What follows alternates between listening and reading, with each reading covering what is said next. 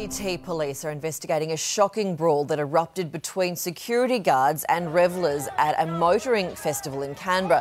One man was dragged across concrete by his shirt by guards. Confronting videos released online show the moment one brutal attack began.